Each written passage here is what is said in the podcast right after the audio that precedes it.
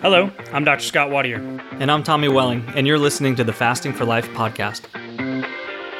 This podcast is about using fasting as a tool to regain your health, achieve ultimate wellness, and live the life you truly deserve.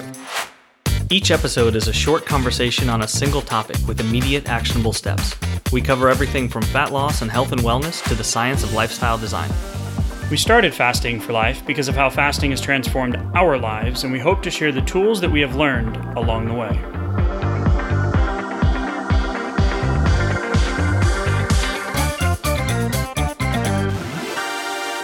Hey everyone, welcome to the Fasting for Life podcast. My name is Dr. Scott Watier, and I'm here as always with my good friend and colleague Tommy Welling. Good afternoon, sir. Hey, Scott, how are you? Doing fantastic, my friend. Excited for today's conversation. We're bringing back one of the most robust profound pillars of our fasting research that we've come across. And it is an original research paper that really had some just incredible provider action steps and clinical pieces to it that we hmm. need to come back and talk about it again. And we're going to take a little bit different approach today. And when we're going through this, this is a big lift. It's a heavy article. It has clinical protocols in it that reaffirm what it is that we do and what we see in the changes with our clients inside of our coaching. But I want to highlight Dr. David Unwin and his wife, Dr. Jen Unwin. And this is something I saw on Twitter. He's at low carb GP, and his mm-hmm. story is really cool. But before I get into his story and the accolades that I saw coming across my Twitter feed, or no, I guess it's now called X. That's how that's much. That's how often I yeah. use Twitter. So do you not tweet anymore? Like, what do you do? Do you X? Like, I don't understand. I'm totally, mm. I'm archaic here. So we'll yeah, just pretend that didn't happen come back to that. I want to welcome in all the new listeners to the podcast. If you are new, head back to episode one, hear more about our story and our journey and why we do this week in and week out and why we are on the path to pulling people out of the matrix, giving you the red pill, encouraging you that you have an option when it comes to weight loss and fasting and health and diabetes reversal, which we're going to talk about today, mm. that you have control. There is another way through the tried and true art of fasting and making fasting a lifestyle through that adaptation process. You have joined us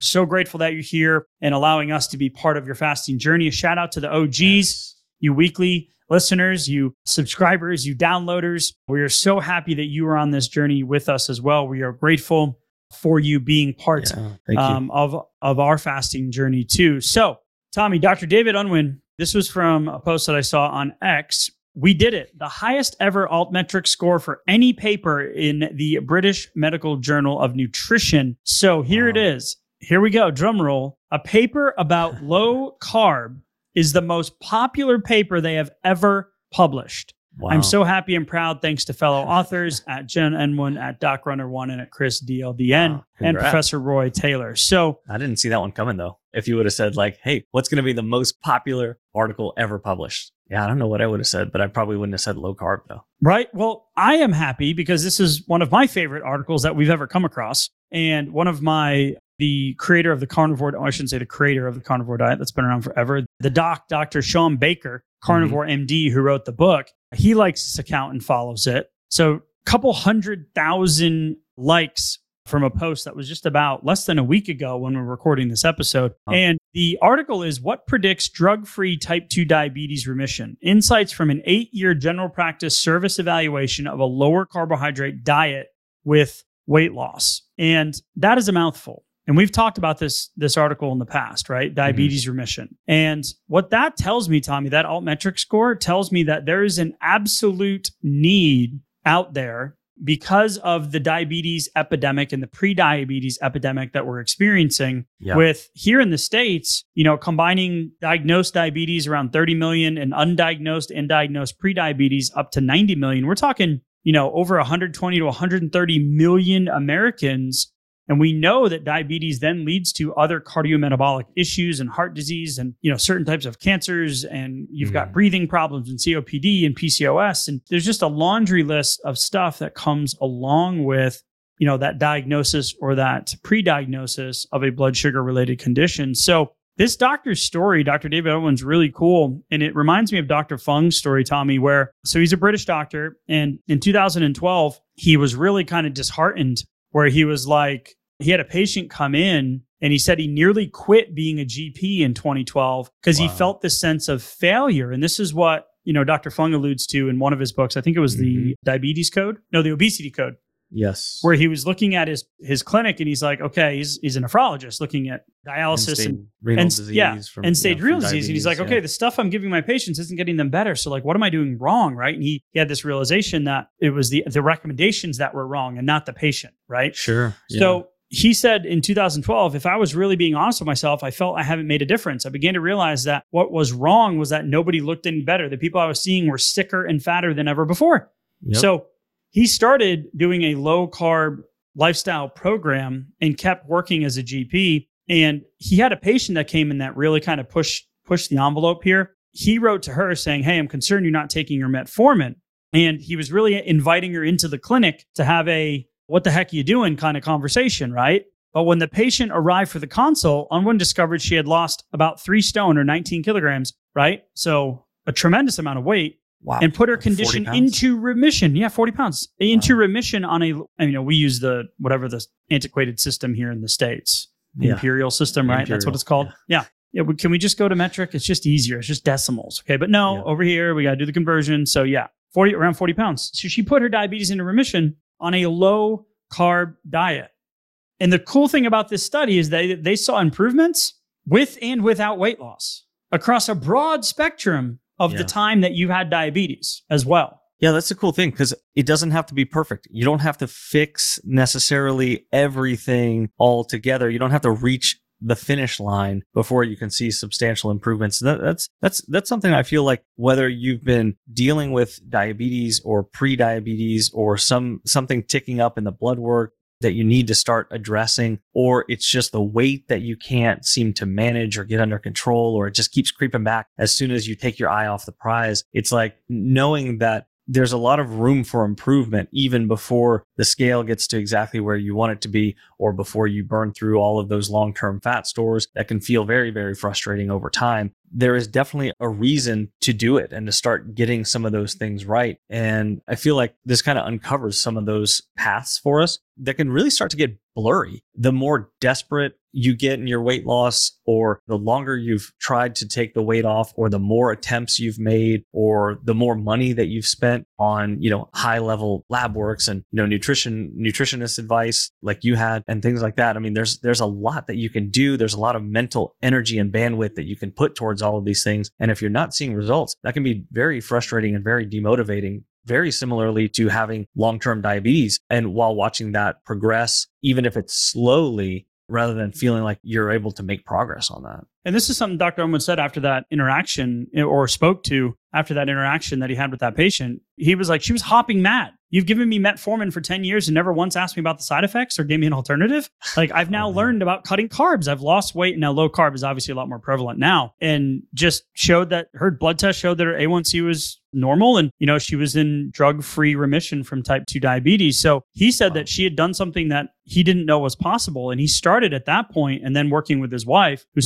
Specializes in the food addiction side of things, which we're going to speak Yep. to here in just a minute. But there's this feeling of frustration that he always saw diabetes as a chronic deteriorating condition requiring medication. And there was Mhm. really no curiosity or insight into what the cause is. And it really woke him up. He said he was sleepwalking in practice. Really, it woke him up from that. So the results are just absolutely incredible when you're looking at the percent of achieving remission. And they've done Mhm. this, they did this study, the paper that was acclaimed for the most popular paper over the course of eight years, but they also have data going up to 15 plus years, right? mm-hmm. Out of 186 patients, 77% achieved remission if they had been diagnosed with type 2 less than one year, 35% one to five years, 31% six to 10 years. Here's a little, little stat thing here 44% went up 11 to 15 years.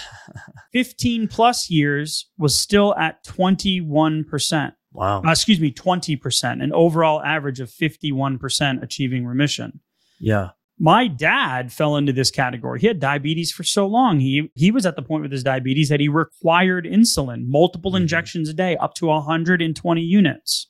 If you remember back to when he was having those conversations with his doctor who was managing his medications, there probably wasn't all 17 of them. yeah, there probably wasn't a whole lot of talk about reversal at that point. Was there or like None. getting off of the medications? Yeah. None. It was all about management. And he Yeah. he would he would have this struggle where he'd have his VA doc, he'd have his enterologist, he'd have his celiac doc. This is how he talks about it. He has his Mhm. primary care, and I mean, it, when he gave me his original medication list, I looked at it and I was like, "Oh my gosh, do these doctors talk?" Yeah, yeah, yeah. Like, That can be a big Wow. part of the problem. and he always had severe leg pain. He's got arthritis. Well, he started coming off some of the meds after his he started losing some of the weight. And, you know, all those symptoms went away to this to Dr. Unwin's patient's point. Hey, I never Wow. knew that there was another option. So the mindset here, the results are incredible. The mindset here shift, Tommy, that you were you were alluding to or had already mentioned about that demotivation, right? Like Mhm. Like just I'm stuck with this. So I guess it's I'm gonna never be able to eat bread again, or I'm gonna have to I'm never gonna be able to enjoy whatever frappuccino latte thing from Starbucks, Or a muffin, um, because a, a yeah, regular muffin. a blueberry muffin because of the Yeah. sugar content. Yeah. It speaks to that point counting, calorie counting, sugar free, diabetic Mm. friendly candy that's laden with Net 26 carbs. net carbs, Sorry. 26 grams of sugar alcohols. Go read the reviews on some of those products. People are like, does anyone want to tell me that this has a laxative effect? Right. Yeah, it does. It alters your Uh-huh. digestion, it alters the gut biome, it alters all of that stuff. So rather than like, again, thinking proactively and coming up with a solution to fix the problem, we're looking for, and this is why I love that his wife focuses on the sugar addiction, food addiction type type part of this Yeah. is that instead of looking for the Hershey's Kiss or you know gummy bear, sugar-free gummy bear, the, the Mhm. sweet or the the replacement, right? The swap, yeah. Yeah. which doesn't change the behavior. We're actually looking at the cause, like why are your lifestyle habits this way, and why Mhm. has your body responded in a way to then be blood sugar, insulin resistant, blood sugar elevation, leading to prediabetes, diabetes, and then the ho- whole host of other things that come along with that. And maybe could we actually make some inroads and start breaking those cycles rather than finding some of the replacement foods? Like most of the diabetics that I know, I have several in my family, close friends, and and and and in my network. There's a lot of talk and almost obsession over ways to make things like baked goods or find the candies and things like that that kind of check the right boxes. the and fit in. maltitols, the Yeah. the yeah, the sugar alcohol family, all Mhm. of like what ingredient can I swap? Can I make Sure. the yeah. pancake bake with this instead? And then if you've ever Yeah. used almond flour, you're going, well, that's not a one to one ratio. Never Yeah, mind, and is then- almond flour is still carbohydrate heavy, but oh anyway. man and some of the the syrups like okay so yeah and then i'm making these these swaps for pancakes or waffles or whatever and then i have like the sugar free syrup which tastes like to my brain like the sweetest thing i've ever i can ever even imagine. But at the same time it's zero sugars or it's it's 40 grams of sugar alcohols or whatever. It's crazy stuff that that starts to come in. Like i would much rather we see much much better results as we start to work on the actual mindset of you know what a good food looks like. What does nutritious food look like? How do we actually control blood sugar swings? And then allow a little bit of room as we start to make progress and we start to get the weight off and things like that. Make a little bit of room for some of those things you know that we really want without trying to fit everything in. So this study, their low carb definition was less 130 Mm-hmm. grams of carbohydrates. that's not bad. That's doable. That's incredibly doable. it's sustainable without being long-term demotivating which is one of the problems for most of the diabetics that i know is you start to get things under control but you got all these swaps and fake foods and, and things like that and it feels like man I, I just don't know how long i can actually do this for i feel like i'm walking a, a tightrope Well- here right Yeah, 130 grams though. mm-hmm. Like we're not talking very low carb. yeah but one Not piece keto of bread has 14 carbohydrates. That's 10 pieces of bread. Yeah. Like we're thinking about this a little bit wrong. yeah This, and again, those results, Tommy, were without fasting, without True. time restricted TRE, without time restricted eating, allowing insulin to come down. So if you go Yeah. Google a diabetes friendly grocery list, I mean, we're still talking, you know, six to eight servings of grains a day. So that'd be 10, what did I say, 10 pieces of bread? No, it'd be Mhm. six to eight pieces of bread. So, I mean, let's just, I don't know, reduce that by two. This big overhaul doesn't necessarily need to take place. That feeds into the Yeah. dieting mindset and that demotivation of, well, I guess I'm Mhm. just stuck with this forever, or I'm never going to be able to enjoy the X, Y, or Z thing again. Yeah. Yeah. I mean, it's, it's a great point because if I plan for like, hey, I'd like to eat a, a sandwich, you know, every day for lunch, you know, that's okay. And it doesn't have to be fake bread. It doesn't have to be highly engineered bread either. At the same time, if I find ways to like quote unquote sneak in that bread. Like I get the fake bread and it's it's less net carbs and you know it's not really fake, right? But it's just more engineered, more processed. Mhm. And then so I can fit in a few more of those slices. But then I also do the same thing with maybe my maybe a cereal or a cereal bar or you know some yogurt that's in the fridge or you know something else where it's like I have more and more and more of these carbohydrates coming in, but every single one of them is a way that I can bring in more than the more natural source of it. And then now I'm chasing after these A, blood sugar swings, B, cravings, and then C, eating opportunities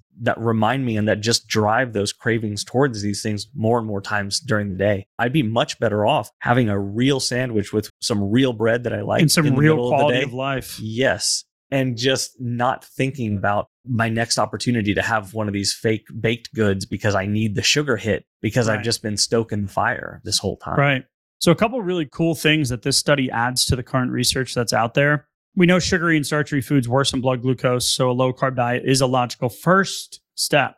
Okay. Sure. First advice on ongoing guidance, excuse me, on a low carb diet in primary care can achieve improved diabetic control for 97% of those interested in the approach. Wow. This was sustained for 33 months. That's the longest Wow. sustaining we've seen. Habits mm-hmm. take a while to build. We're not all motivated, disciplined beings when it comes to our relationship with food. So, Sure. those patients who started younger and lower A1C were far more likely, right? This is the coolest one. Those in non remission, the mitigation group, received unexpectedly greater clinically important improvements in diabetic control wow. like okay maybe you're the 20 year group and you're not going to be able to gain remission in 33 Mhm. months you're Yeah. going to have an incredibly better quality of life and less medications required that's for dang sure Yeah.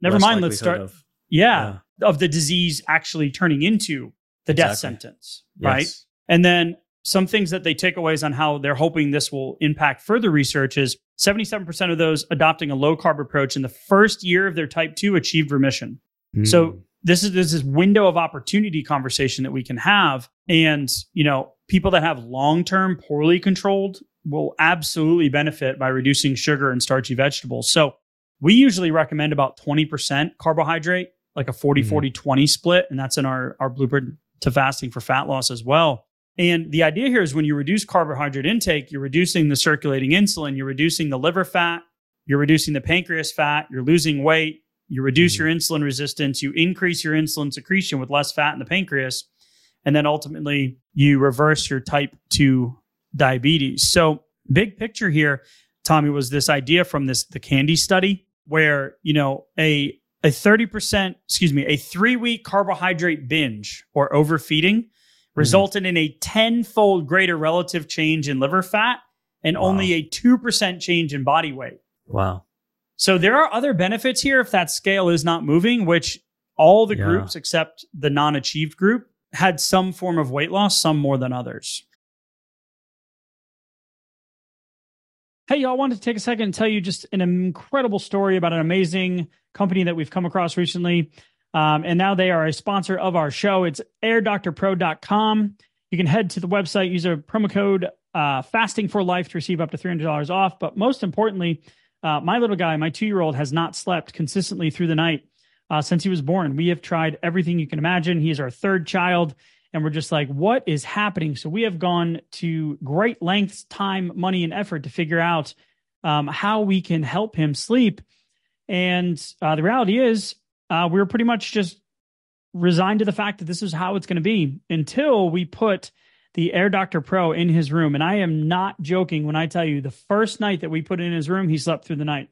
The second night, slept through the night. Now we're up to 35 plus days that he has slept through the night. He has only woken up two times rather than two, three times a night, two times in the last 35 days and counting. And we are just so incredibly grateful. The reality is, uh, we had a feeling that it was something that we were missing. And the indoor air, air that we breathe is two to five times more polluted than outdoor air these days. In some cases, up to 100 times more. We spend 90% of our time indoors and we take 20,000 breaths a day. So, what's the solution? An air purifier, a cut above the rest. I'm not going to lie, we have tried others. We've tried other HEPA filters, we've tried other air filters. We have spent the money and they have not done the results that Air Doctor did in literally the first day that we put it in his room. They filter out 99.99% of dangerous contaminants. That includes pollutants such as allergens, pollen, pet dander, dust mite, mold spores, and even bacteria and viruses. So I don't know what it was that was keeping them up, but it is now gone. So Air Doctor comes with a 30 day breathe easy money back guarantee. So if you don't love it, send it back for a refund minus shipping. Head to airdoctorpro.com, use promo code fasting for life to receive up to $300 off air purifiers, an exclusive listener um, offer for you as well. You'll receive a free three year warranty on any unit, which is an additional $84 value. That's exclusive to you, the podcast listener, now hearing this in real time. Lock this special offer by going to airdoctorpro.com and use promo code fasting for life. You guys know that we are very particular with who we partner with. And if it wasn't for this incredible company and this, the incredible results that we've seen, I would not be encouraging you to head to the website and take advantage of the Fasting for Life promo code. So, if you support our sponsors, you are ultimately supporting us. We are grateful for you listening in. And now back to today's episode. Yeah, that's that's it's interesting that you bring that up because we hear it all the time. It's still kind of a, a relic saying sometimes, but I still hear it, which is fat you eat makes you fat. And you know, like fat is calorically dense. So, you know, it, it can be like oils can sneak into our foods and you know a higher caloric density especially when our carbohydrates are higher we get into the the more processed or fast foods. Those can be those can be you know really tough as far as as far as fat sources go. When we're looking at liver health and the fattiness of our liver it's actually certain types of sugar intake that actually drives that fattiness which is really important to understand because like you said even if you're not seeing the scale moving you can be decreasing or unfortunately increasing the actual overall fattiness of your liver based on your carbohydrate intake and so then it makes perfect sense to me why this husband and wife team, she's on the food addiction side. One one line that stuck out, you know, to me in this study was we noticed a few years in a possible behavioral factor causing our patients to regain weight. It was food addiction. So in response, we supported people to identify and completely avoid their trigger foods, which I think is really interesting and is the exact opposite of what I see in a lot of the diabetic books and diabetic cookbooks and materials and things like that, which are finding ways to have those trigger foods more of the time because they're like meeting the macronutrient check boxes. They're checking the box. They yeah, fit the point system. Yes, the points are the net carbs or whatever it might be. But in fact, I'm basically triggering that same behavior, that same dopamine hit, that same craving, and I'm, I'm able to do it more. That's that's not helping me with that relationship with that particular food. It's actually probably worsening it or deepening right. that dysfunction. And that was something they noticed throughout the study too, is because they had all these nurse practitioners and providers in the clinics adding support, is when mm. they noticed that the numbers would go up, they found this carb creep, right? Yes. It was this carb creep snuck back in, right? And yeah. all it typically took was a phone call. So I love the system that's baked in here with Dr. Jen in her pro- in her research is, you know, agreed upon goals. So we talk about having a doctor that's in your corner, having a support system that's in your corner. Mm-hmm. And then what are your resources and what's your mindset? Where are you at? Are you ready to go gung ho? Do you need to ease into it? But setting some relevant goals and then putting the, the steps in place and then agreeing on those next small incremental steps and then reflecting on what's working and then notice those changes. Because if you don't notice the changes, then you're less likely to feel motivated to continue right? So True. we talk about yeah. taking an action, getting a result, and getting motivated, not getting motivated, getting a result, and then continuing to take action. So mm. the empowering thing here that I that I want everybody as we wrap up to have as a takeaway is everybody's journey is a little bit different. But mm. those core pieces, you know, you're trying to lose weight, you want to see the needle move, you want your cravings to get better, you want to feel motivated, then a low carb approach, or in our case, I mean, they used 130 grams, but in our case, a 20% means you can still have the foods you like, right?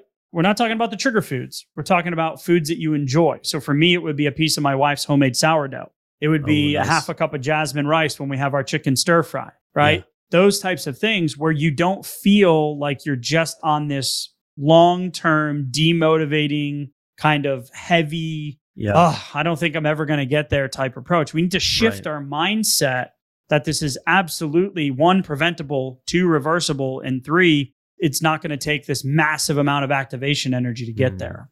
Man, I love that. You know, for me, it was always like, I can't imagine this hamburger and fries, well, cheeseburger and fries, like being bunless and no fries, you know? But at the same time, when you have something that's more sustainable, what that can look like is taking away the bun, which doesn't really add to my experience anyway. It just makes me feel like trash afterwards. But leaving some of the fries, you know, having a few less, but I can still enjoy those fries, which was much more enjoyable for me than the bun. But when I used to think about it as more of an on off switch, I didn't really see that as like a potential solution in, in that, you know, in that, that situation, because it's a meal that I enjoy and I wouldn't want to just, you know, like not ever have that. And so if you see yourself, if you think in the long term diet mentality or the longer term diabetes mentality, where you go, okay, well, but what about that group that you mentioned that was like 20% or 21%, you know, mm-hmm. effective? And then you go, okay, so they had a lot of benefits, like you said, but it wasn't necessarily that they had diabetes remission. But at the same time, they were doing reasonably controlled carbs on a long term basis. And the cool thing is they had another big lever to pull there. So, like, actually focusing. Yeah. So once they actually made those beneficial improvements to their diet, I would intervene and say, well, now it's time to step up or start to implement time restricted eating and time restricted yes. feeding at that point. And it's going to be much easier to implement at that point once you have some of those dietary and food relationship things, you know, maybe not under control yet, but it's a work you're in progress. Yeah, you're aware of it. Exactly now let's go pull this other you know very very powerful lever over here and start doing some more fasting to put those things together. And i think we would immediately see an uptick in the efficacy for all of the groups here because they're still following like you know standard dietary intake just at just ad libitum just whenever throughout the day just controlling for the carbohydrates mostly. It's so incredibly that's why i love this study so much because mm-hmm. it is the support system it's the collaborative effort it's the fact that it is doable. It has been shown to be done, even in not, in our opinion, the most ideal situations, you yeah. know, without fasting and probably, you know, I didn't look at, you know, line item by line item of what they were eating, right? But they just had these categories of macro breakdowns to follow. Yeah. And we can make some really big change by just honing in on a few of those. And like you said, Tommy, having those multiple levers. Yeah, it doesn't have um, to be um, perfect. Right. It just has yeah. to, you just have to make take consistent action with it Yes. And it is absolutely possible. And, you know, we've talked about other studies on the show where, you know, we will see other metabolic changes, right? Like the blood mm-hmm. sugar will come down, the insulin, fasting insulin number will come down, triglycerides yeah. will go down, HDL CRP. will go up. Yeah. CRP, inflammation, all of those other things as well. So we're talking about a massive improvement in our quality of life also. So if you are in this group, if you've been thinking about low carb, if you're getting back on the horse, you know, looking to level up and finally make that long term change, don't be demotivated by the big picture. Really just focus on that next simple step, like Dr. Jen has in her protocol. Those next simple things you can do. So set your fasting timer, make one better decision on your plate, and it is going to absolutely work for you. So, Tommy, if they want more support, they can head to the show notes. They can click the link for the Fasting for Life community. You yes. can always keep a lookout for our upcoming seven day Master Your Fasting challenges. If you're looking for additional help or coaching in the area with diabetes or diabetes reversal, please feel free to reach out to us at info at thefastingforlife.com. Mm-hmm. Tommy, as always, appreciate the conversation, sir, and we'll talk soon. Thank you. Bye. So, you've heard today's episode, and you may be wondering, where do I start? Head on over to thefastingforlife.com and sign up for our newsletter, where you'll receive fasting tips and strategies to maximize results and fit fasting into your day to day life. While you're there, download your free Fast Start guide to get started today. Don't forget to subscribe on iTunes, Spotify, or wherever you get your podcasts. Make sure to leave us a five star review, and we'll be back next week with another episode of Fasting for Life.